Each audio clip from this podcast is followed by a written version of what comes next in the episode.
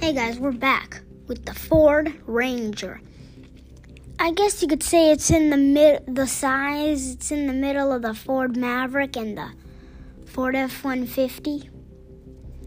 So the they Ford's rocking it with their trucks. They've got a Ford F one fifty, a Ford Lightning, which is electric,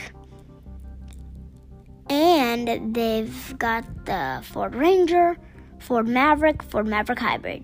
So, we're talking about the Ford Ranger.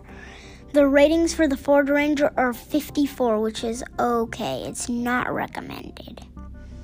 But it goes from twenty-seven thousand four hundred dollars to forty thousand nine hundred forty-five dollars. It runs on a two point three liter Um, turbocharged four-cycler, ten-speed automatic. So, reliability, it's in the middle. People satisfied, in the middle.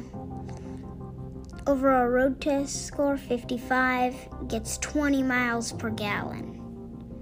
It's basically all you need to know about the Ford when you're buying it. I mean, you might need to know more stuff, like big it is, I don't know that stuff. But just know the engine, rating, road test score, reliability, how many how people are satisfied with it, the price, and the miles per gallon. So that's basically what you got. It's a good truck. It's an okay truck. I mean, Ford Lightning, Ford Maverick, and Ford Maverick Hybrid are of course better. Well, in ratings.